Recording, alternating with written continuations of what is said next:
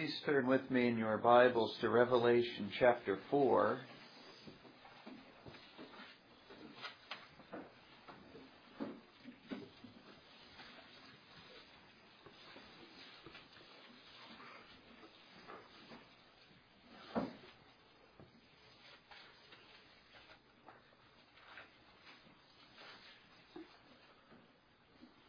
Revelation chapter 4, beginning in verse 1. After this I looked, and behold, a door was opened in heaven.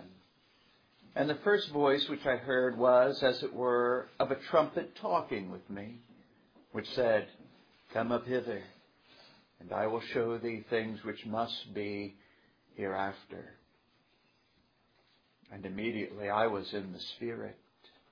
And behold, a throne was set in heaven, and one sat on the throne.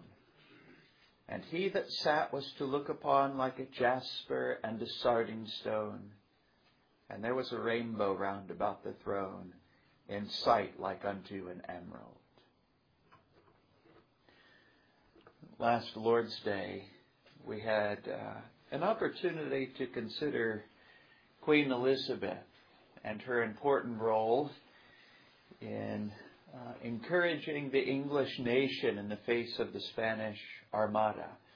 You remember the year was 1588, and her appearance at the head of the army brought courage back to a nation that was greatly afraid. And you remember uh, Simon Schama, an English historian, said, What is a queen for, if not for 1588 and the crisis that England was facing? One of the things that made her impact on that event uh, so powerful was Elizabeth's sense of um, the importance of developing the royal image. She was, in some ways, second to none in this regard. She knew that the people not only needed a monarch, but they needed some sense of the royal. And so she always attempted to portray herself in this way. This meant uh, whenever she was seen, she was clothed in a manner that was fitting for royalty and to communicate the presence of royalty to people. She was a great lover of pomp and circumstance and uh, visual spectacles and displays, and all meant to create something of a of a royal image. And she created a very powerful image in the mind of her people. She was the glorious Virgin Queen and always remembered as such. When we compare uh, Elizabeth over against some of the figures that we see in the Bible, we can be pretty confident that Elizabeth was nothing compared to Solomon in all of his glory.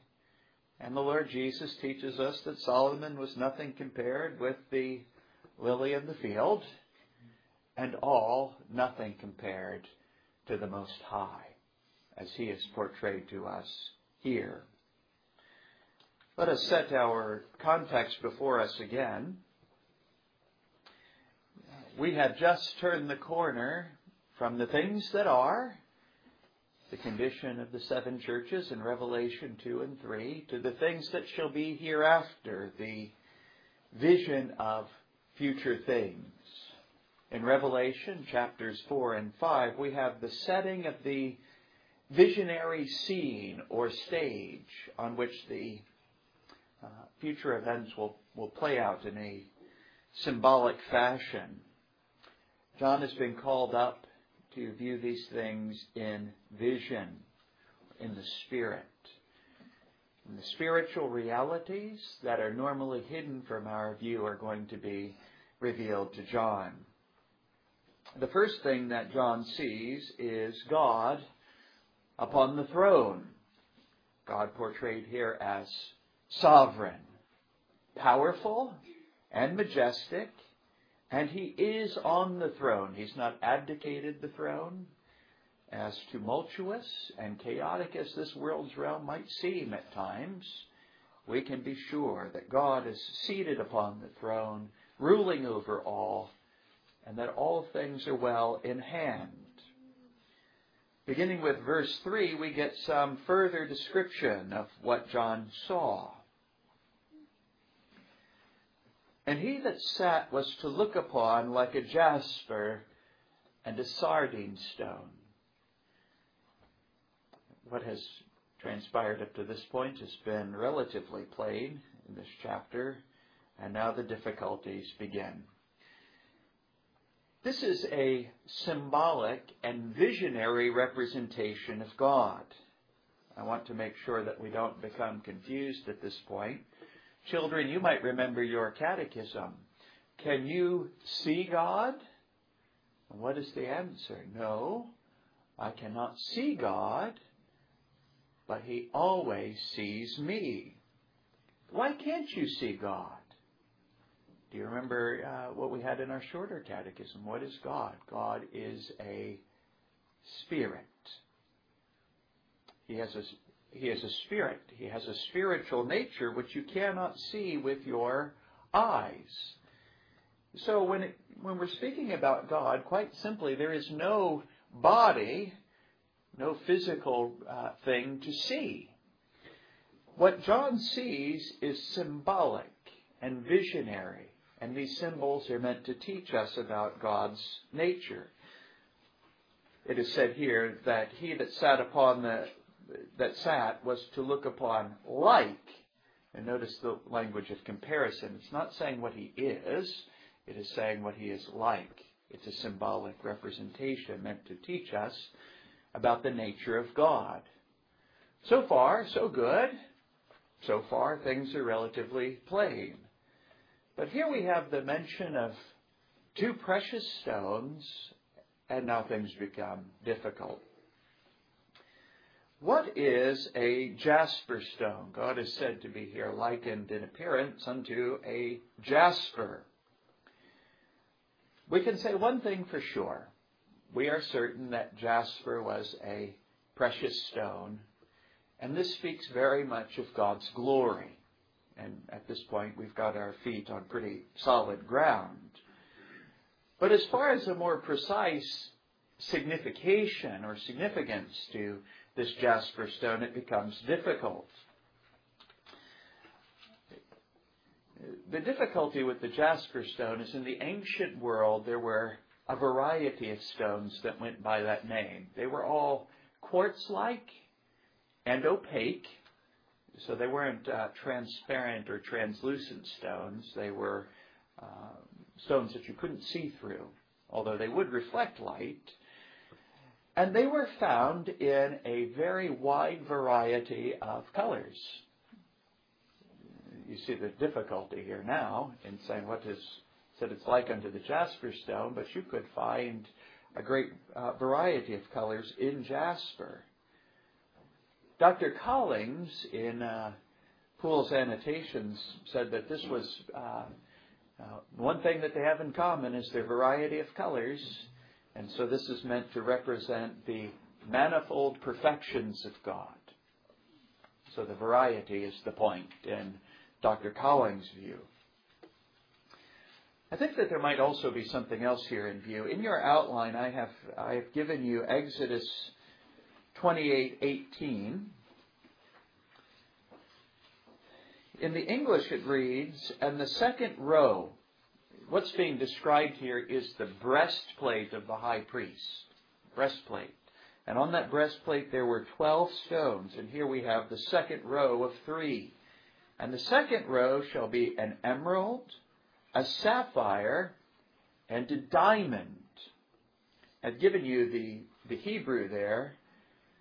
The Yahalom, we'll come to the significance of that. The Septuagint translators render it Jaspis or Jasper, the very thing that we have here in uh, in John. And remember, the Greek of the New Testament is heavily influenced by the Septuagint. Yahalom in Hebrew is derived from, from a verb, halam, which means to hammer, like to strike something with a hammer. And so here, the reason it's rendered a diamond is it was something that was invincible to the blows of a hammer. And uh, jasper could be a sign of invincible power. And Virgil's Aeneid, it was on the it was on the hilt of Aeneas as a sign that he could not be conquered. So on the hilt of his sword was jasper as a sign of, of invincible power. So which of these things might be in view? Manifold perfections or invincible power? It's hard to say with absolute certainty. Both are suitable here, but I have to confess both things are a bit a bit speculative. Sometimes I have wondered um, in some of these symbols, uh, we, we have the advantage that both of these things are true in the sense that God is a God almighty and of invincible power. This is very much part of the point of this book, but He is also a God of manifold uh, perfections. Both of these things are true. The only question is which, if either, is this image meant to signify. It's hard to say. But I have frequently wondered if these uh, visionary and symbolic representations are meant to lead us into these very sorts of meditations. We, not be, we might not be able to conclude exactly what is intended by this particular text, but these are all biblical meditations and meditations that are profitable. Happily enough, the sardine stone is, is a bit clearer. The sard, or sardius, or sardine stone, was another precious stone. And once again, we can be sure that this is indicative of God's glory. But it was a red stone, very much like unto the ruby. Some think it to be the ruby that is intended here. And so this would yield some possible meanings. Perhaps God is active and powerful, like a fire. That's one possibility. But it could also speak of his judgment and justice and even uh, wrath against sin. All of these would also be uh, possible meanings. Uh, happily, the second part of the verse is probably even clearer than that. And there was a rainbow round about the throne, in sight like unto an emerald. So it said here that there was a rainbow about the throne. Some have suggested, because of the fact that it is green, that perhaps only something like unto a halo is, is intended here. What's the problem? Why would, why would they say that? Well, rainbows are uh, the full spectrum of colors, not just green. And here we have a rainbow that is said to be green. And so they said perhaps uh, intended here is simply a halo, but I don't think so. It, hold your place in Revelation and turn back with me to Ezekiel chapter 1.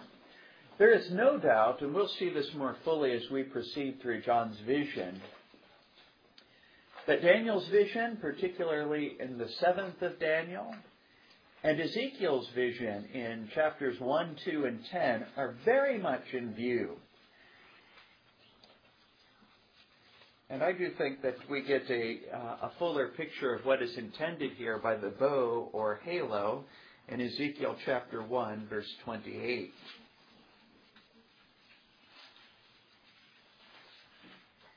As the appearance of the bow that is in the cloud in the day of rain, so was the appearance of the brightness round about. This was the appearance of the likeness of the glory of the Lord. And when I saw it, I fell upon my face, and I heard a voice of one that spake. Ezekiel is, is uh, more expressive than John at this point. It has led some interpreters to conclude that, although not expressed here, what you have is the Shekinah cloud.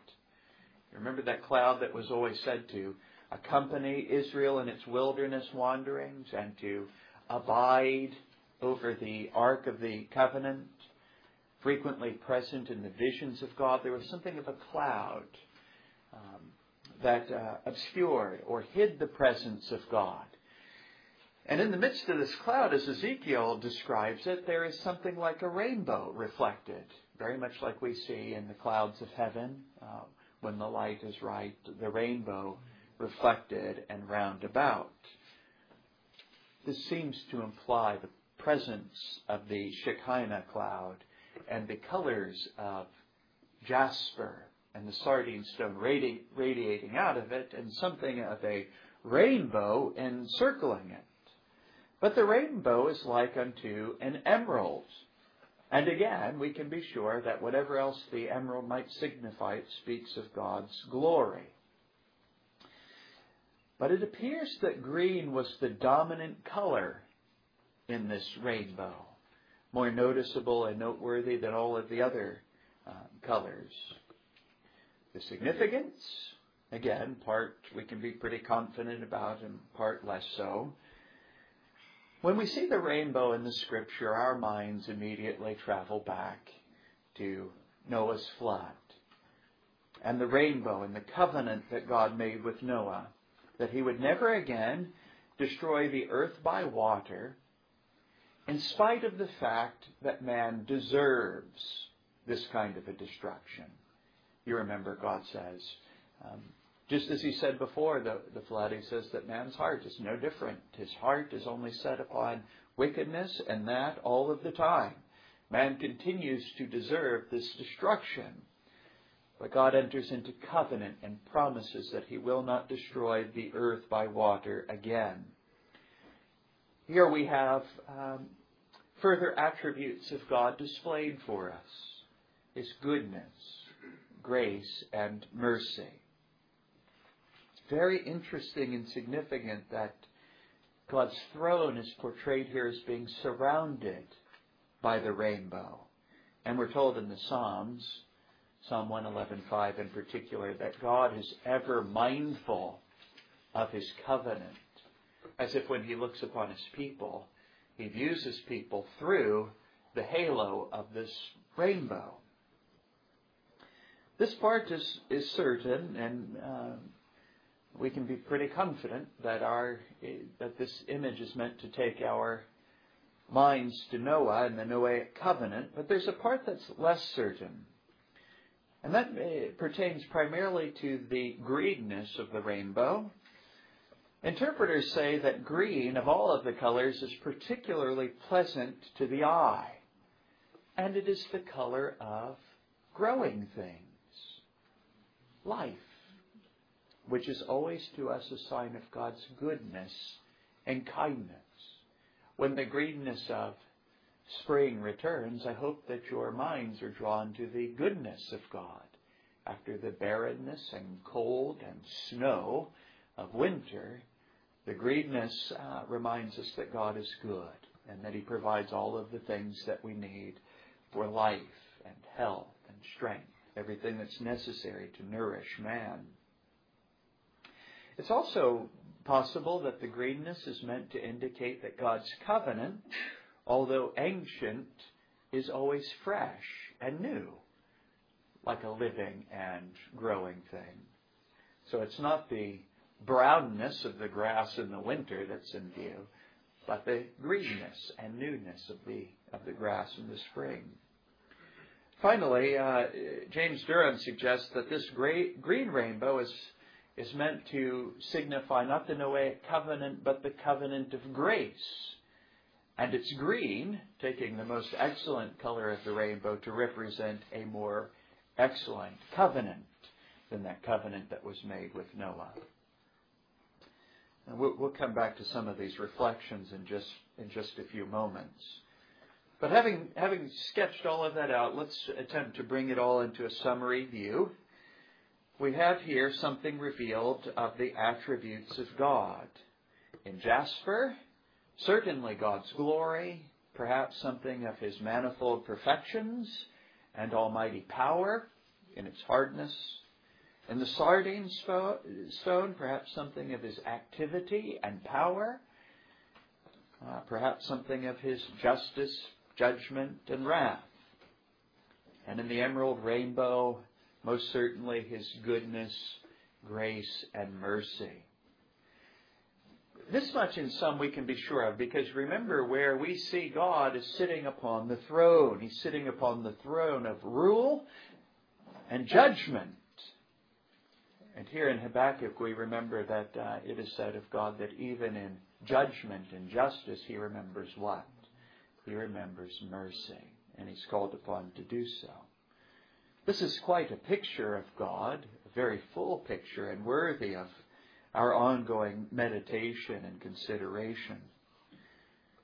From this uh, picture, I uh, want to take just one doctrine. I take the wording directly from Confession of Faith 7 1. The distance between God and the creature is so great that although reasonable creatures do owe obedience unto him as their creator, Yet they could never have any fruition of him as their blessedness and reward, but by some voluntary condescension on God's part, which he hath been pleased to express by way of covenant. A couple of things that I want you to observe here. This is not as complex as it sounds. Here, man is not contemplated as a sinner, first and foremost. He is contemplated here simply as a creature at a great distance between God. There is an infinite and unbridgeable chasm between the category of creator and the category of creature. And here there's a great distance, a distance that's portrayed here by the divines as being very great. And they said that we could never have any fruition, read their enjoyment, of God as our blessedness and reward unless he be pleased to condescend, to stoop down to us and to our level, and he does that by way of covenant. Uh, so consider God first, and you'll see the great need of this, condescending by way of covenant, if we're, if we're going to enter any, into any enjoyment of him as our blessedness and reward. God is self existent. The old theologians called it the aseity of God. Uh, comes from a Latin expression, a se, from himself or of himself. It's his of himselfness, his self existence. He is in need of nothing. Father, Son, and Holy Spirit dwell together in perfect happiness and blessedness. Their happiness can neither be diminished nor increased. Man cannot add anything to God's perfect blessedness and happiness, nor can we give him anything that he might need, for he's in need of nothing. You remember it is said, um, as as Paul was preaching to the pagans, the pagan philosophers on Mars Hill, it is said, God that made the world and all things therein, seeing that he is Lord of heaven and earth, dwelleth not in temples made with hands, neither is worshipped with men's hands, as though he needed anything, seeing he giveth to all life and breath and all things. God is self sufficient and happy in and of himself, in need of nothing. Consider man. Man receives, as Paul points out, his being and all of his abilities from God. And to render those things back to God is simply to do justice, or to render unto God what is his due. So he gives us being and ability, and we render it back to him as what is due to him. So this is this doesn't give anything to God, nor is it meritorious in any sort of way. And so we say that God does not owe man anything, even if he were to perfectly obey. You remember the teaching of the Lord Jesus. So ye, when ye shall have done all things which are commanded you, say, we are unprofitable servants. We have done that which was our duty to do. So, putting all of this together, man cannot add anything to God. God does not owe anything, even to a perfectly obedient man. God can do whatever he desires with his creatures. So the problem is on what basis can man expect good of God? How can we expect that God is going to be our blessedness and reward? Saying he does not owe us anything and we've done nothing to profit him. The answer to this is that God condescends and obligates himself by covenant. So, on what basis do we expect that God is going to be our blessedness and our reward? Not based on our deserving or because we've done anything of value for Him. We, uh, we have this expectation and this enjoyment because He stoops down and condescends and promises it to us in covenant. Turn with me to Genesis chapter 8. The flood is a very good example of this.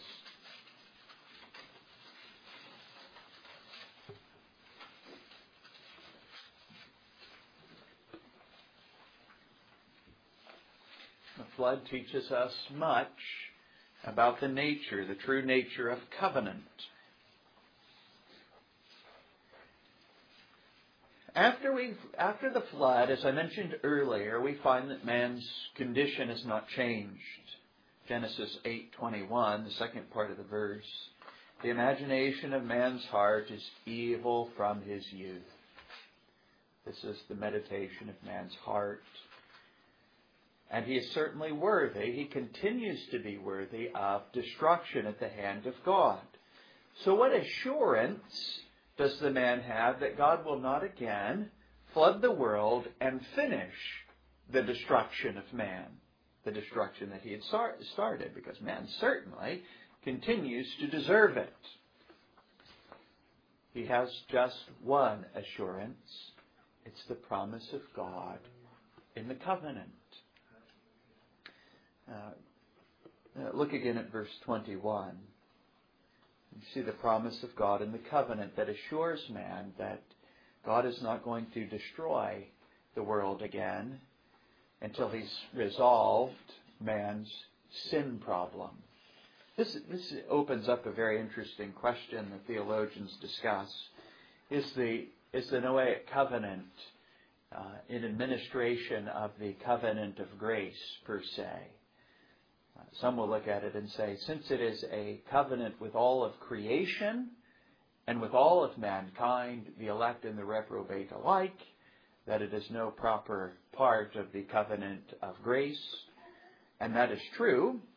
On, but on the other hand, we find that here God promises the necessary temporal supports for the covenant of grace, which about, is about as precisely as I can articulate the the relationship. So there's definitely a relationship. God promises to preserve mankind and the world of man until he himself solves man's sin problem through the coming of the Redeemer. Genesis chapter 8, verse 21.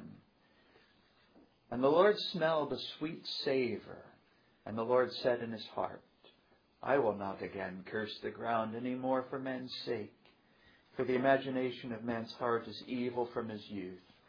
Neither will I again smite any more every living thing as I have done. While the earth remaineth, seed time and harvest, and cold and heat, and summer and winter, and day and night shall not cease. And look down to uh, chapter 9, verse 11.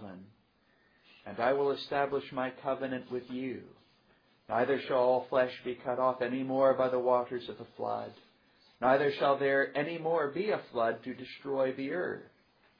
And God said, This is the token of the covenant which I make between me and you and every living creature that is with you for perpetual generations. I do set my bow in the cloud.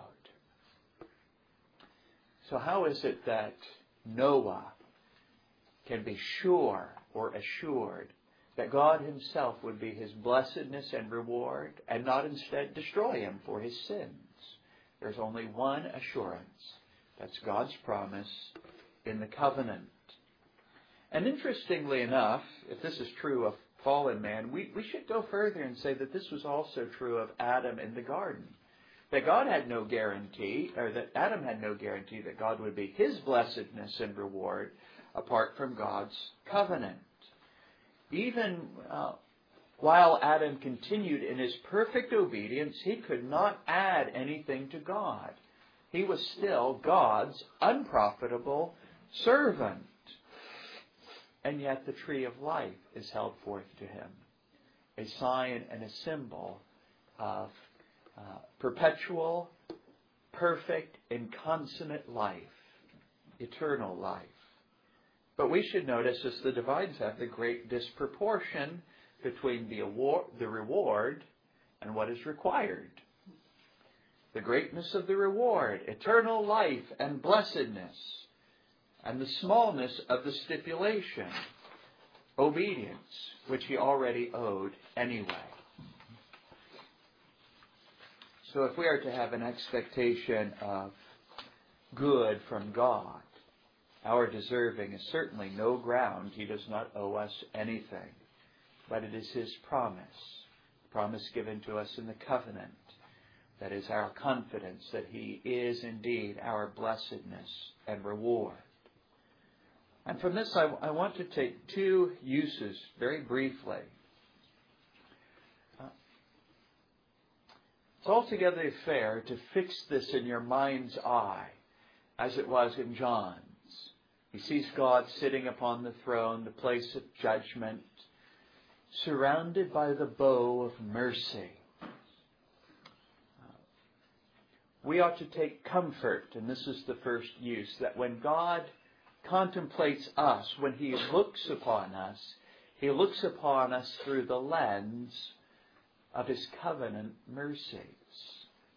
So here we have God looking out upon His people, and He looks through the rainbow, that memorial of His covenant mercies.